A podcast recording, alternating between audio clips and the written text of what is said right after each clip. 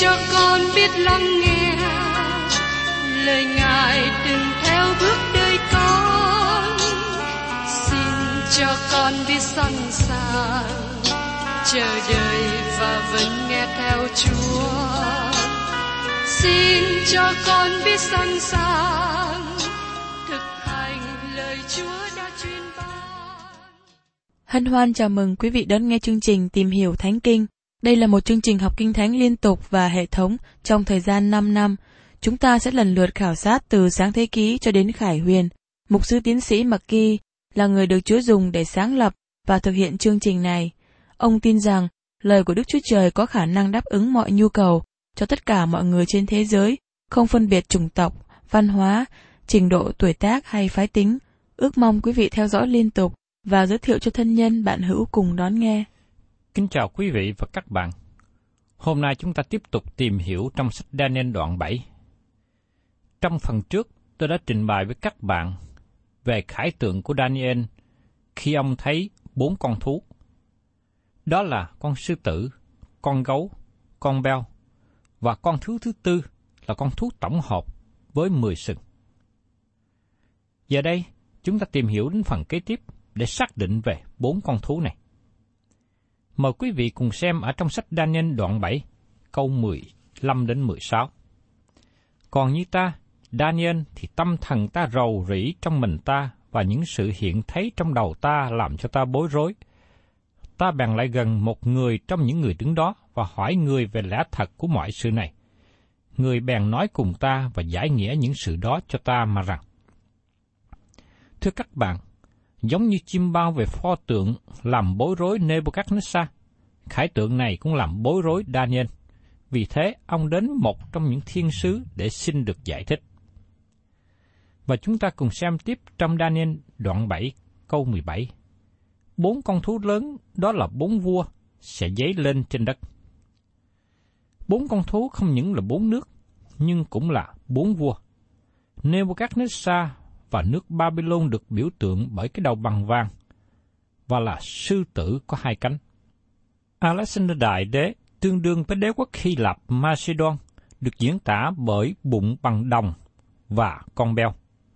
Hai thú quan ăn thịt sống và bản chất hung dữ biểu tượng cho cả hai vua và hai nước này. Và tiếp đến trong Daniel đoạn 7 câu 18. Nhưng các thánh của đấng rất cao sẽ nhận lấy nước và được nước làm của mình đời đời cho đến đời đời vô cùng. Thưa các bạn, khi xác định về các thánh là một sự kiện quan trọng trong lời công bố này. Có năm câu trong đoạn này đề cập về các thánh, như chúng ta xem trong câu 21, 22, 25 và 27. Các thánh cũng được đề cập một lần nữa trong Daniel đoạn 8 câu 24. Một trường học giải nghĩa lời tiên tri cho rằng các thánh là các thánh đồ trong Tân ước. Có nhiều người khác nghĩ hẹp hơn, họ cho rằng giáo phái của họ hay nhóm nhỏ của họ là những thánh đồ. Nhưng thưa các bạn, Đức Chúa Trời có một gia đình rất lớn. Trong cửa ước, Ngài có các thánh đồ của ước. Quốc gia Israel được gọi là các thánh. Những người dân ngoại được trở thành người Israel hay là người Do Thái cũng được gọi là các thánh. Đó là nhóm khác biệt với thánh đồ tăng ước ngày nay ở trong hội thánh. Xin đừng có ý cho rằng nhóm nhỏ các bạn là nhóm duy nhất được cứu rỗi, hay cho rằng chỉ có những người tin nhận trong thời kỳ ân điển mới được cứu rỗi. Đức Chúa Trời đã cứu nhiều dân tộc trước ngày lễ ngũ tuần, và Ngài tiếp tục cứu nhiều dân tộc sau thời kỳ hội thánh được cất lên. Đức Chúa Trời đang làm công tác cứu rỗi. Nhưng có thể trong hội thánh các bạn thất bại trong công tác đem tin lành đến cho nhiều người, trong khi đó Đức Chúa Trời không có thất bại. Trong Daniel đoạn 8 có 24 nói rằng, quyền thế người sẽ lớn thêm, nhưng không phải bởi sức mình. Người làm những sự tàn phá lạ thường và được thạnh vượng, làm theo ý mình, hủy diệt những kẻ có quyền và chân thánh. Dân tộc thánh được gọi là thánh đồ. Như trong suốt Egypto ký đoạn 19 câu 6 nói rằng, các ngươi sẽ thành một nước thầy tế lễ cùng một dân tộc thánh cho ta. Bấy nhiêu lời đó, ngươi sẽ đem nói lại cùng dân Israel. Thưa các bạn, từ ngữ Hy Lạp thánh đồ xảy ra 200 lần trong tăng ước. 92 lần được dịch là thánh, song sự kết hợp với linh cho từ ngữ thánh linh. Từ ngữ thánh đồ cũng được dùng để nói đến những người tin nhận đấng Christ được ở trong hội thánh. Trong tân ước, thánh đồ là những tội nhân được xưng công bình bởi đức tin trong đấng Christ. Trong sách Roma đoạn 1, câu 6 câu 7 nói như sau. Trong các dân ấy, anh em đã được gọi bởi Đức Chúa Giêsu Christ gửi cho hết thảy những người yêu dấu của Đức Chúa Trời tại thành Roma được gọi là thánh đồ. Từ ngữ thánh đồ cũng được dùng như các thánh trong cựu ước. Như chúng ta xem ở trong sách Matthew đoạn 27 câu 52 đến 53 và dùng cho các thánh đồ trong thời kỳ đại nạn, như trong sách Khải Quyền đoạn 13 câu 7 nó lại được cho phép giao chiến cùng các thánh đồ và được thắng. Nó cũng được quyền cai trị mọi chi phái, mọi dân tộc, mọi tiếng và mọi nước. Trong sách Daniel, các thánh đồ đề cập về dân tộc Israel, nhưng không phải tất cả mọi người Israel, nhưng chỉ đề cập đến những người tin nhận còn sót lại. Các thánh đồ trong hội thánh không phải là ý nghĩa được đề cập bởi Daniel, bởi vì Daniel không có đề cập về hội thánh trong thời kỳ này. Thưa các bạn, tiếp đến chúng ta sẽ tìm hiểu sự giải thích về con thú thứ tư. Sự nhấn mạnh đặt trên con thú thứ tư. Tại đây là nơi đa nên nhấn mạnh và là nơi Đức Chúa Trời nhấn mạnh. Chúng ta cũng nên làm như vậy vì thời kỳ lịch sử của chúng ta thích ứng trong thời kỳ con thú thứ tư. Mời quý vị cùng xem tiếp trong Daniel đoạn 7, câu 19 đến 20. Bây giờ, ta muốn biết lẽ thật về con thú thứ tư là con khác với hết thải các con khác. Rất dữ tợn, răng thì bằng sắt, móng thì bằng đồng, nó cắn nuốt, nghiền nát, và có gì còn lại thì dài đạp dưới chân. Ta cũng muốn biết lẽ thật về mười cái sừng trên đầu nó, và về cái sừng khác mọc lên, và trước mặt có ba sừng kia đã bị rơi xuống. Sừng này có những mắt và miệng, nói những lời sắc sược và hình dạng nó mạnh bạo hơn những sừng khác. Thưa quý vị, các điều được nói ở đây là sức mạnh và sự hung bạo. Con thú này rất giả man, có răng bằng sắt, có móng bằng đồng. La Mã bị ghét bởi những quốc gia mà nó chiếm lấy, như ông Hamibo, thề trả thù và chống lại quyền lực hung bạo. Nhưng cuối cùng, ông cũng bị chinh phục bởi La Mã. La Mã đã từ chối con Đức Chúa Trời là Chúa Cứu Thế. Qua quan tổng đốc bù nhìn Philas, ông đã hỏi Chúa Giêsu một câu hỏi ngẩn ngơ. Lẽ thật là gì? La Mã đã đóng đinh Chúa Giêsu và bắt bớ hội thánh. Mười cái sừng mọc ra từ con thú thứ tư nói đến sự phát triển sau cùng, chứ không nói về sự phân chia dương quốc. Xin quý vị chú ý rằng, cái sừng không mọc ra từ con thú chết, La Mã vẫn còn sống trong những phần tan rã của đế quốc lớn, thành những quốc gia hiện nay ở Âu Châu và Mỹ Châu, bao gồm một phần của Á Châu. Do vậy, tôi không xác định đặc biệt là một quốc gia nào. Vào thời kỳ cuối cùng, ba cái sừng sụp đổ trước khi cái sừng nhỏ khác lên nắm quyền cai trị. Cái sừng nhỏ này là kẻ chống lại Đấng Christ, là con người tội ác, như được đề cập trong Thessalonica thứ nhì, đoạn 2, câu 3 đến câu 4.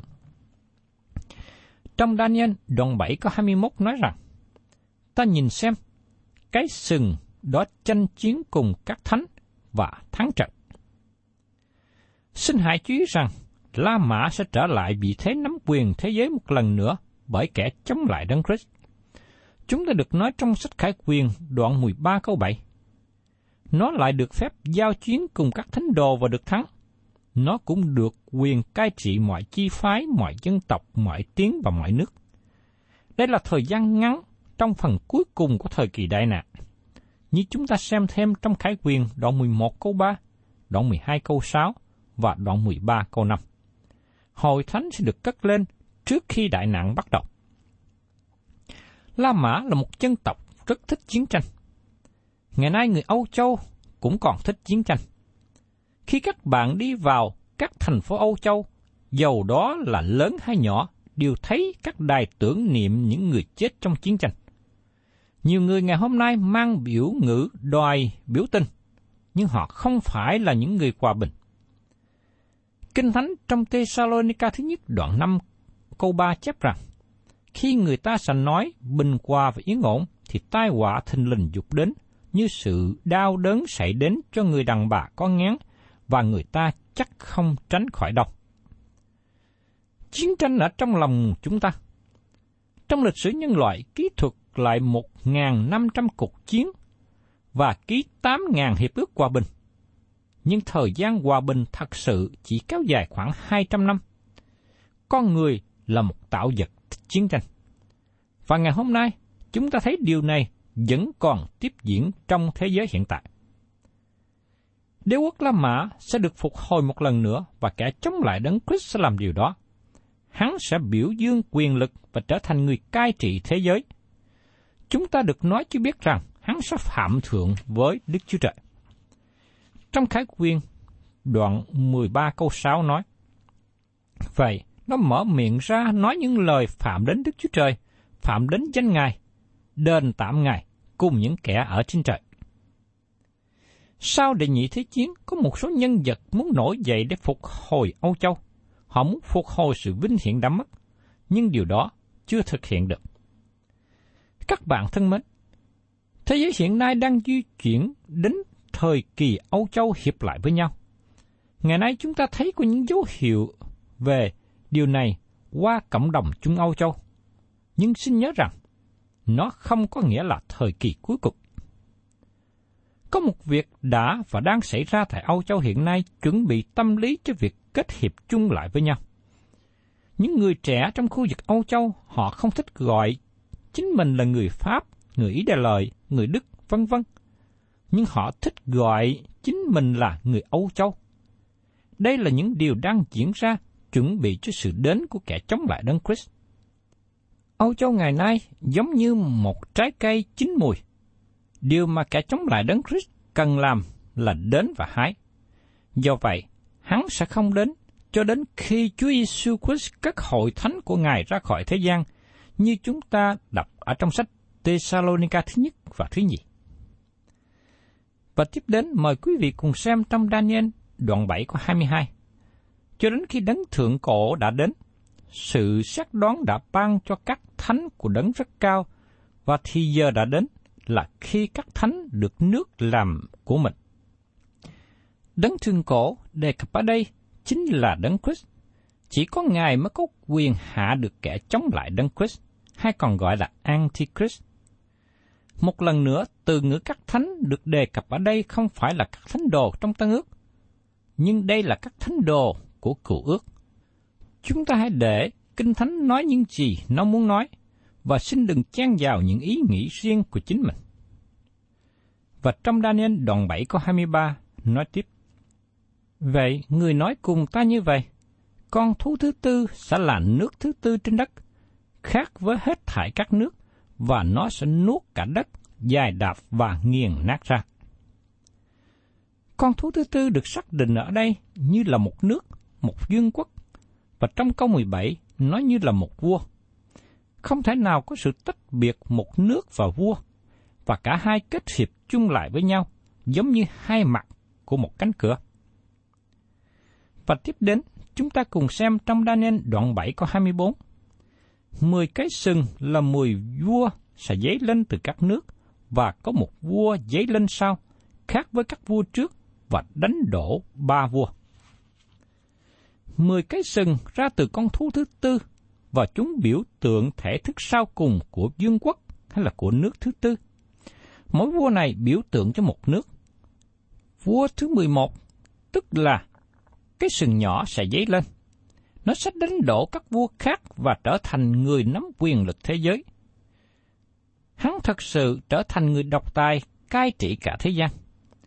Đây là hình ảnh được ban cho chúng ta trong sách cải quyền, đoạn 13 câu 7. Nó được phép giao chiến cùng các thánh đồ và được thắng. Nó cũng được quyền cai trị mọi chi phái, mọi dân tộc, mọi tiếng và mọi nước.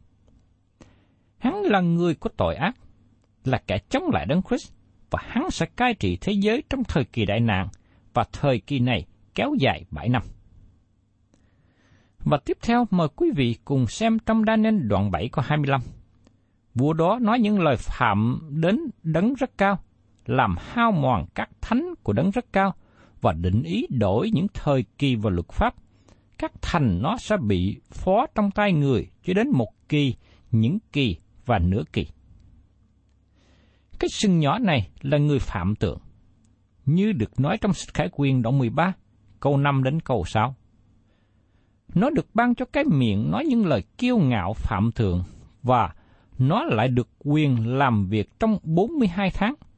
Vậy, nó mở miệng ra nói những lời phạm đến Đức Chúa Trời, phạm đến danh Ngài, đền tạm Ngài cùng những kẻ ở trên trời.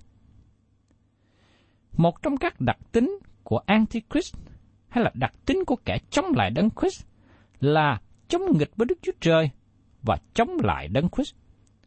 Và một ý nghĩa nữa của kẻ chống lại Đấng Christ, tức là nó trở nên giống như Đấng Christ.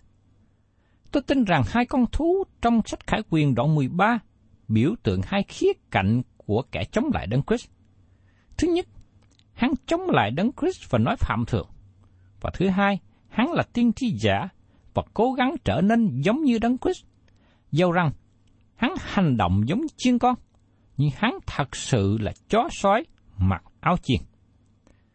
Chúng ta cũng được nói cho biết rằng hắn được mặc áo giống như các thánh đồ rất cao. Điều đó không có nghĩa giống như một số mục sư mặc áo lễ trong ngày Chủ nhật, nhưng nó có nghĩa là gây đau khổ và bắt bớ các thánh đồ. Trong sách Khải Quyền đoạn 13, câu 13 đến 17 nói cho chúng ta biết thêm như sau. Nó làm những phép lạ lớn, đến nỗi khiến lửa từ trên trời rơi xuống đất trước mặt người ta. Nó lừa dối dân cư trên đất bằng những phép lạ nó đã được phép làm ra trước mặt con thú, và khuyên dân cư trên mặt đất tạc tượng con thú đã bị thương bằng gươm và đã sống lại.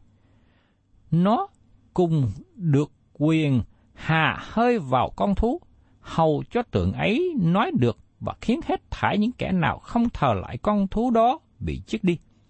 Nó cũng khiến mọi người nhỏ và lớn, giàu và nghèo, tự chủ và tôi mọi đều chịu ghi dấu hoặc trên tai hữu hoặc trên trán, hầu cho người nào không có dấu ấy, nghĩa là không có danh con thú hay số của tên nó, thì không thể mua và bán được. Chúng ta thấy rằng vua được đề cập trong hình ảnh này. Vua đó có định ý đổi thời kỳ và luật pháp. Cái sừng nhỏ này đổi văn hóa và luật pháp. Thời gian của cái sừng nhỏ cai trị rất ngắn, hắn được ban cho quyền cai trị trong một kỳ, những kỳ và nửa kỳ, tức là ba năm rưỡi hay là 42 tháng. Nó là thời gian sau cùng của thời kỳ đại nạn và hắn được ban cho quyền cai trị trên đất. Chúng ta xem thêm ở trong sách khải quyền đoạn 11 câu 2 đến câu 3, đoạn 12 câu 6 và đoạn 13 câu 5. Tiếp đến, chúng ta cùng xem trong Daniel đoạn 7 câu 26. Nhưng sự sắc đoán sẽ đến và người ta sẽ cất quyền thế khỏi nó để diệt đi, làm cho quỷ phá đi đến cuối cùng. Sự sắc đoán sẽ đến. Nhắc cho chúng ta bối cảnh trên trời trong khách khải quyền đoạn 4 và 5 diễn tả về các ngôi. Nó được xác định bởi đấng ngồi chính giữa ngôi và bởi chiên con, là đấng điều khiển sự phán xét. Và có sự đồng ý của tất cả các thiên sứ của Đức Chúa Trời rằng con thú phải bị hạ xuống, quyền cai trị của nó bị kết thúc, và chính hắn bị phán xét. Sự xét đoán sẽ đến, điều này không thể thay đổi. Sự phán xét tiếp tục trong thời kỳ đại nạn và được kết thúc bởi lúc Đấng Christ trở lại thế gian thiết lập nước thiên đàng. Xin chúng ta cùng xem thêm trong sách khải quyền đoạn 19, câu 11 đến 21. Đến đây sẽ kết thúc thời kỳ dân ngoại, mà nó bắt đầu với vua Nebuchadnezzar và được tiếp tục cho đến khi Đấng Christ trở lại. Và trong Daniel đoạn 7 có 27.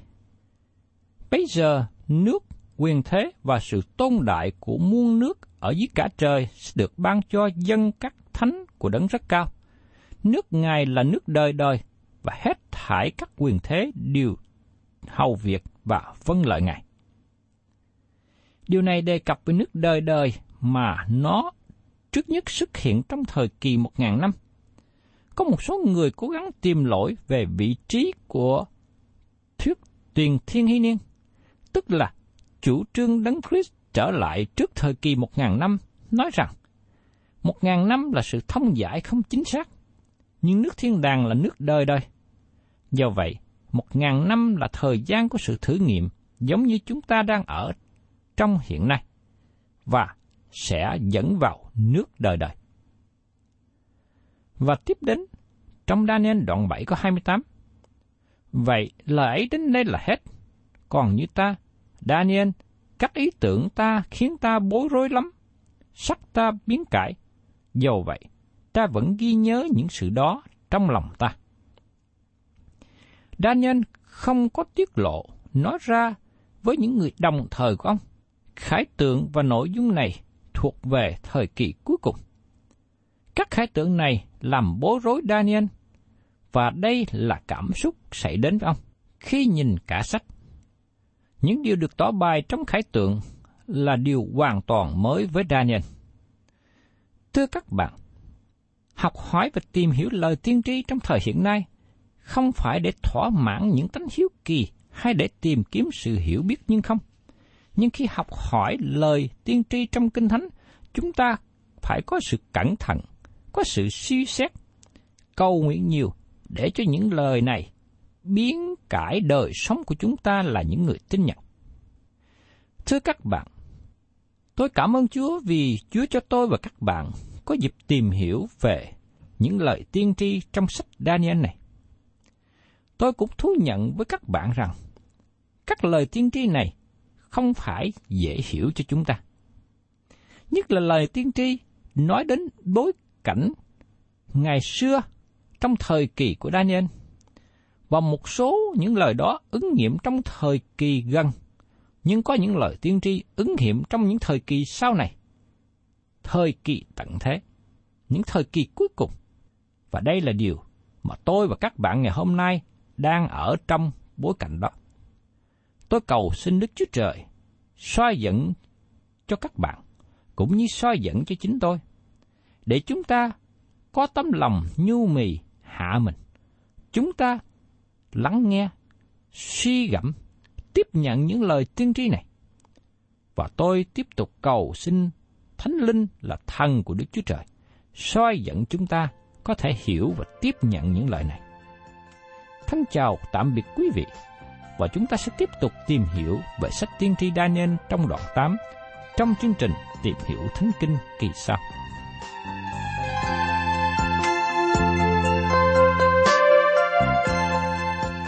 Cảm ơn quý vị đã đón nghe chương trình Tìm hiểu Thánh Kinh. Nếu quý vị muốn có loạt bài này, xin liên lạc với chúng tôi theo địa chỉ sẽ được đọc vào cuối chương trình. Kính chào quý thính giả.